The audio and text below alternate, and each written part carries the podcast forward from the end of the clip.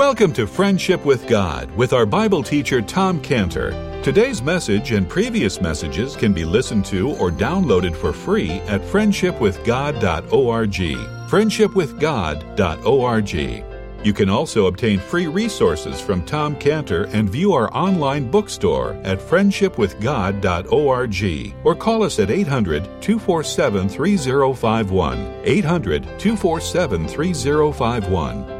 Tom Cantor also has a daily devotional verse that comes out each day by email and on Facebook. To receive this small daily devotional verse that Tom Cantor puts out, you can sign up at friendshipwithgod.org, friendshipwithgod.org, or find Tom Cantor on Facebook by searching for Tom Cantor and Friendship with God. Now, here is our Bible teacher, Tom Cantor.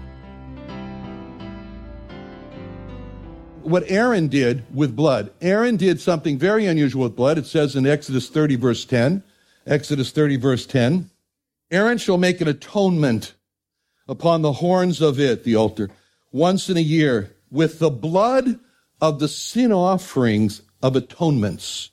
Once in the year, it's Yom Kippur, it's the Day of Atonement. Once in the year shall he make an atonement upon it throughout your generations. It's most holy to the Lord. So Aaron makes this atonement with the blood. Now, the word atonement is the word kafar, which means covering. That's what it means, covering. So Think of it like this. We are Adam. We have just sinned against the Lord. We are exposed. We are naked. We know we got to cover ourselves. So we go and we go gather up fig leaves and we sew them together and we say, there, that takes care of that. But it's the wrong covering. It was the wrong covering. And Adam desperately needed the right covering. And, and, and, and people today try to cover their sins by doing good works. I'm going to do this. I'm going to do that. I'm going to go to this church. I'm going to that church. I'm going to do this. I'm going to do with the beads. I'm going to do with all the other traditions and so forth like that. It's the wrong covering for sin. It's just the wrong covering for sin.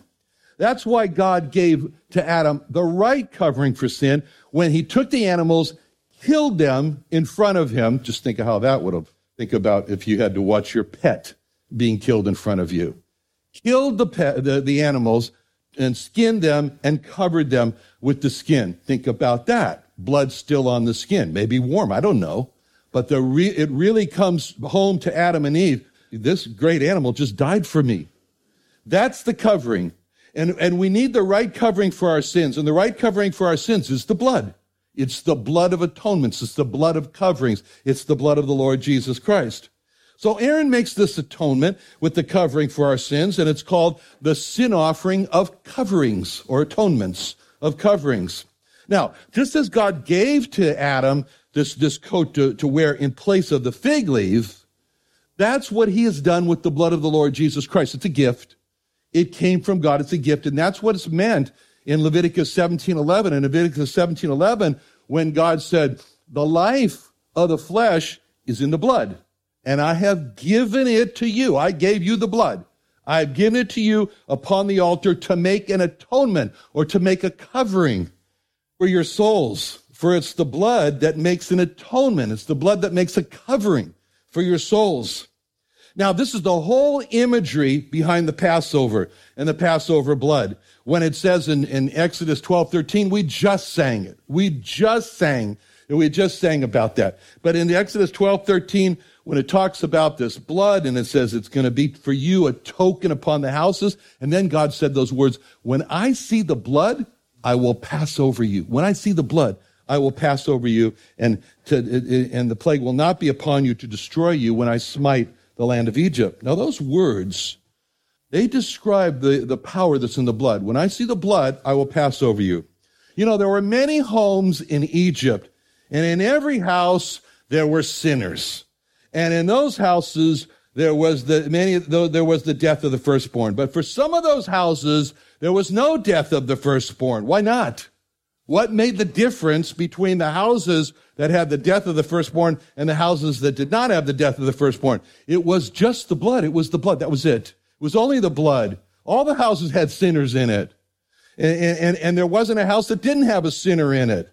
But the houses that didn't have the death of the firstborn they had blood. They had blood on the doorpost, on the top, and on the two sides. And they didn't, and, and it was just as simple as that. Blood life and no death. No blood, death. Just like it says in 1 John 4, 5, 12, 1 John 5, 12. He that hath the Son hath life. He that hath not the Son of God hath not life. Blood, no death. No blood, death. Now, now, it's just like it's just like 1 John 5, 12 could be he that had the blood on the doorpost, life. He that had not the blood on the doorpost had not life, or the firstborn. So when God said, When I see the blood, I will pass over you, he saw the cover of the life of an animal, symbolizing the cover of the coming one, of the seed of the woman, as the covering for the sins of the people. Now, what is it now that God sees when he sees the blood of the Lord Jesus Christ covering a sinner? He sees cover. He sees an effective cover. He sees the life of the Lord Jesus that was given for that person. And he says, pass over. Skip that person. Don't judge him for his sins. And in the blood of the Lord Jesus is what we see when, it, when, it, when we see, behold the blood of the covenant. Because there God says, oh, I see the blood there. I will remember, I'll close my eyes. I will remember their sins no more. From Isaiah 43, 25. Isaiah 43, 25. I will remember, I will not remember their sins. And, and, and then it says in Micah 7, 19, Micah 7, 19, he would cast their sins into the depths of the sea. Cast their sins in the depths of the sea.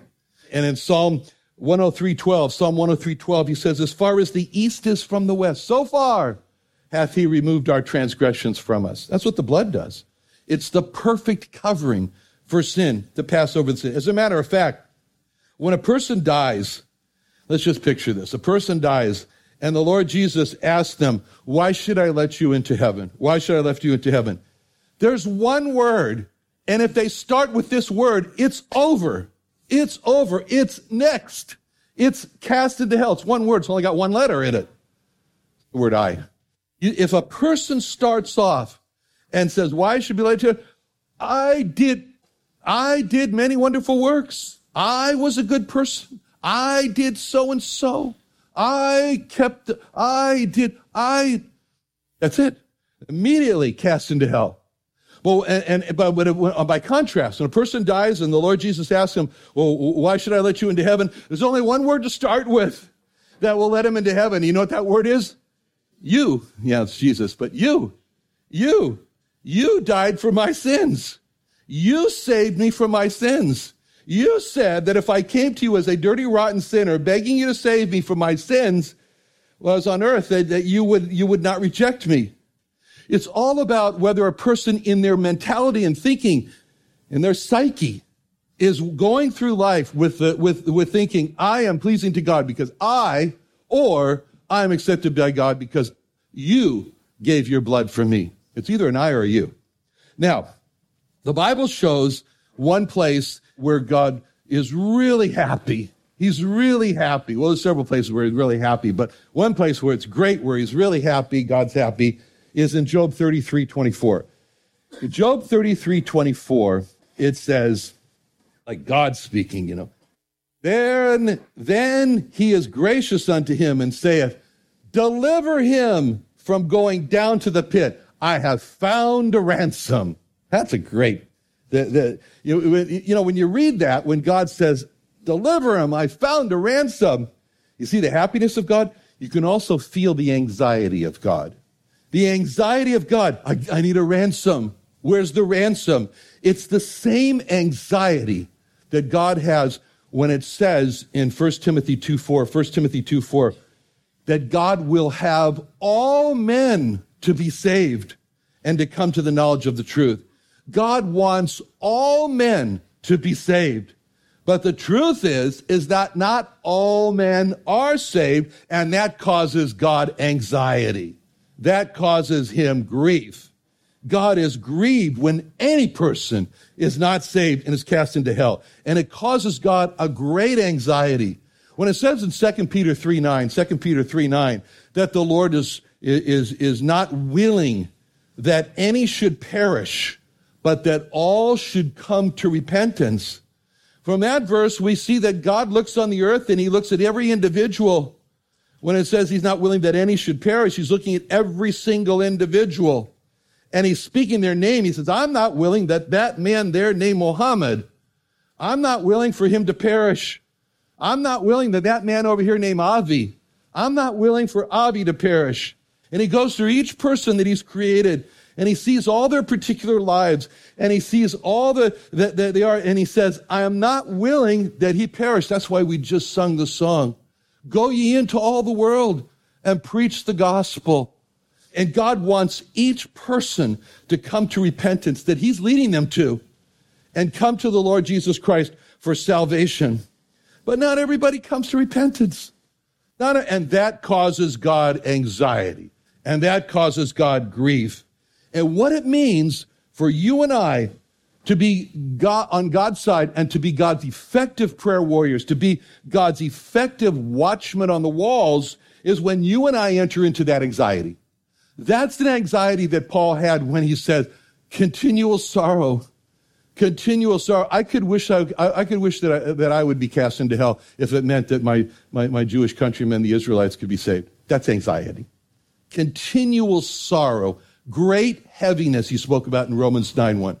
Romans 9 1, he speaks about a great heaviness, a continual sorrow. That's God's anxiety. And that's what God wants for us is to be anxious over every soul over every soul that perishes. When God sees a soul refuse to repent and perishes, that deeply disturbs God. And that's what God wants from us. He wants us to be deeply disturbed over that. And only when we're really just deeply disturbed over each soul that perishes will we bring the gospel with passion to the lost. Now, it's this great anxiety over perishing soul that caused God to have this great joy, what we just talked about in Job 33 24, Job 33 24, when he says, Deliver him from going down to the pit. I found a ransom. You can't see how happy God is there. He's saying, Don't wait, don't send that person to hell. Look, I got a ransom, I got a ransom. You see him like waving in this. And, and you see God the Father with all the anxiety in his heart. He looks to God the Son. He looks to God the Son. There was a time way back in eternity when God the Father looked at God the Son, and God the Father just said two words Will you? And God the Son responds with just two words I will. And, and, when God the Father heard those two words, I will, he's so happy. He's saying, I found the ransom. I found the ransom. And that was the essence of the conversation. Will you? I will. And that's what, that's what the Lord Jesus Christ was characterizing that conversation that happened when he said in John 3.16, look, God so loved you. God so loved you. God so loved the world that he gave his only begotten son for you, the world, that whoever believes into him should not perish, but have everlasting life. See, the, this is what it's all about. It's God finding a ransom. No amount of wealth, no amount of money, that a person has could ever buy this.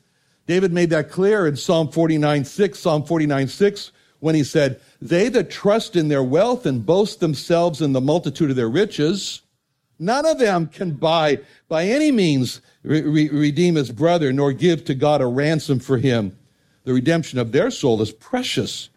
And that he should, that he should live forever and not see corruption. There's only one ransom. There's only one ransom valuable enough to stop a soul from being, from being cast into the pit, into the pit which is hell. And, and, and that is Matthew 20, 28. Matthew 20, 28. The Son of Man came not to be ministered unto, but to minister and to give his life a ransom. A ransom. It's the life of the Lord Jesus Christ. Deuteronomy 12, 23. Deuteronomy 12, 23. The blood is the life the blood is the life.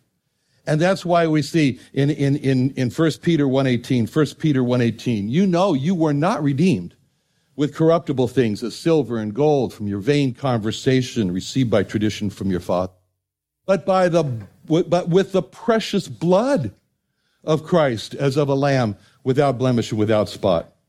The ransom is the precious blood of the Lord Jesus Christ. Ephesians 1 7. Ephesians 1 7, whom we have redemption through his blood. We have redemption through his blood, the forgiveness of sins. The blood was the money. The blood was the purchase money that was used to buy our redemption.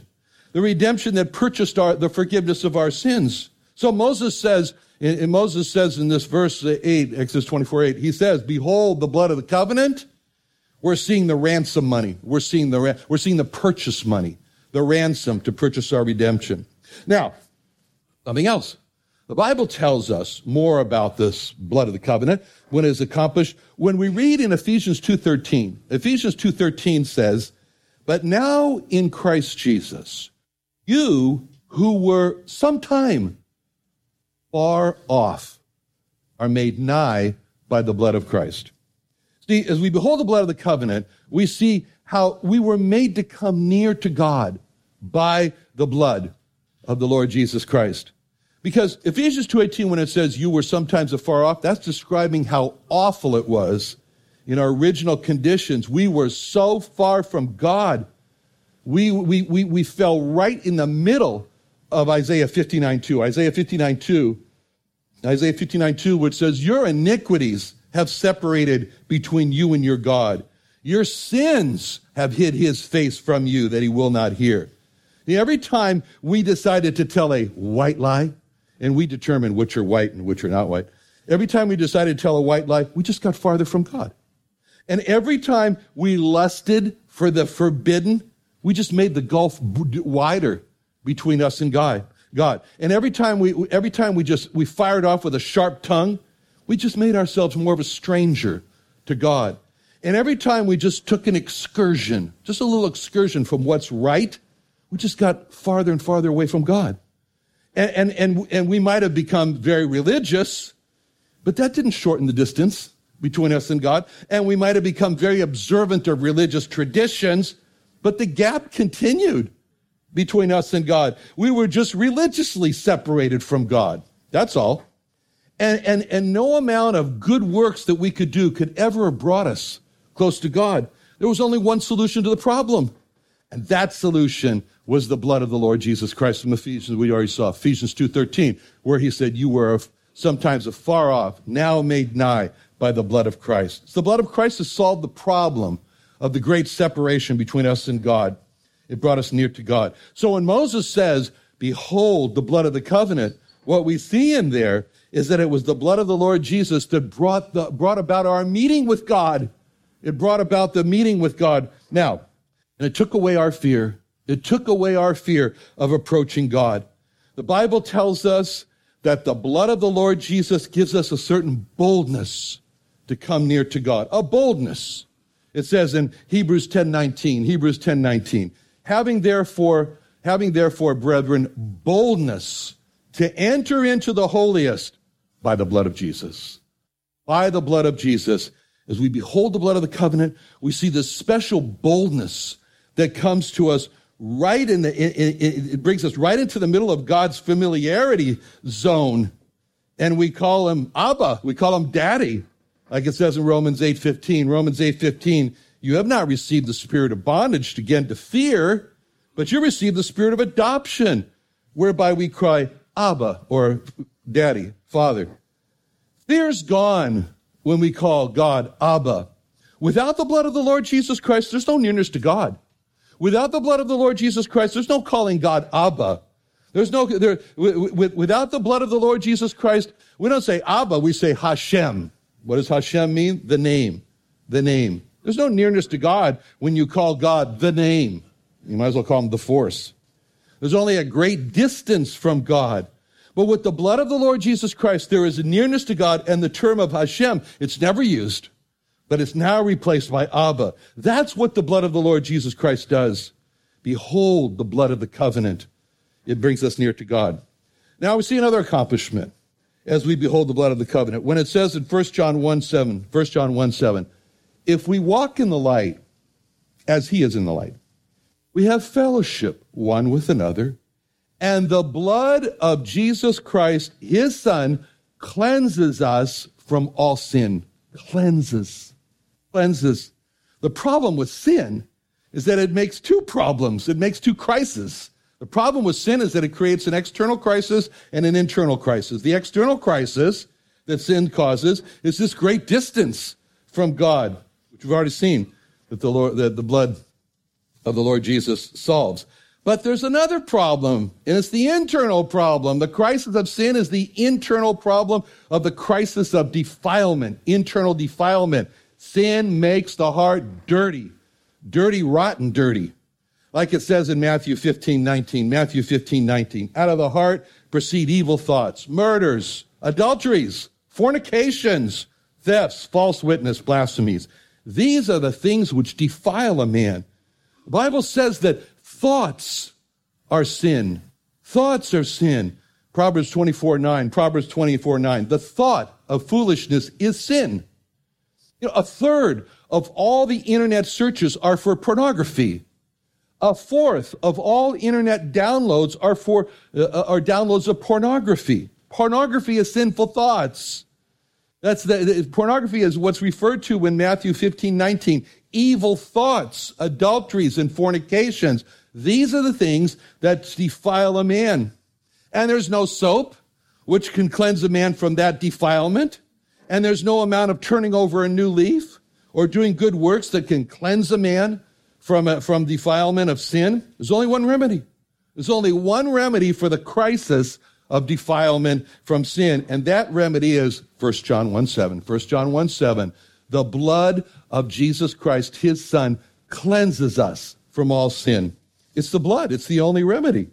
Behold the blood of the covenant. Behold the blood of cleansing.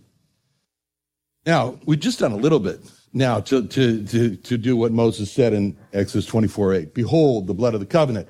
And, and we've seen how the blood of the Lord Jesus Christ is the foundation for our deliverance, our deliverance from the devil's power.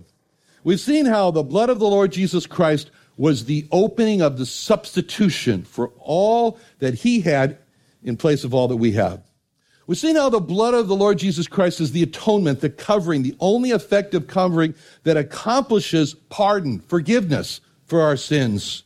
We've seen how the blood of the Lord Jesus Christ is the purchase money. It was what it's the money that was used to purchase our souls, or the ransom. We've seen how his blood brought us near to God. And then last we saw how his blood accomplished the cleansing for the defilement from sin. It's just a part. It's just a part. It's just a part of what the blood of the Lord Jesus Christ accomplished for us. You know, Job said, Job said in, in, in Job 26, 14, Job 26, 14, Lo, these are a part of his ways, but how little a portion is heard of him. You know we could say tonight? We could say, these are parts of the accomplishments of his blood, but how little a portion is heard of his blood. Let's pray. Father, thank you so much. Giving your son, Lord, and giving him not just to come and visit, but to come and to shed his blood. Lord Jesus, we thank you for willingly laying down your life so that we could gain so much and benefit through your blood. Amen.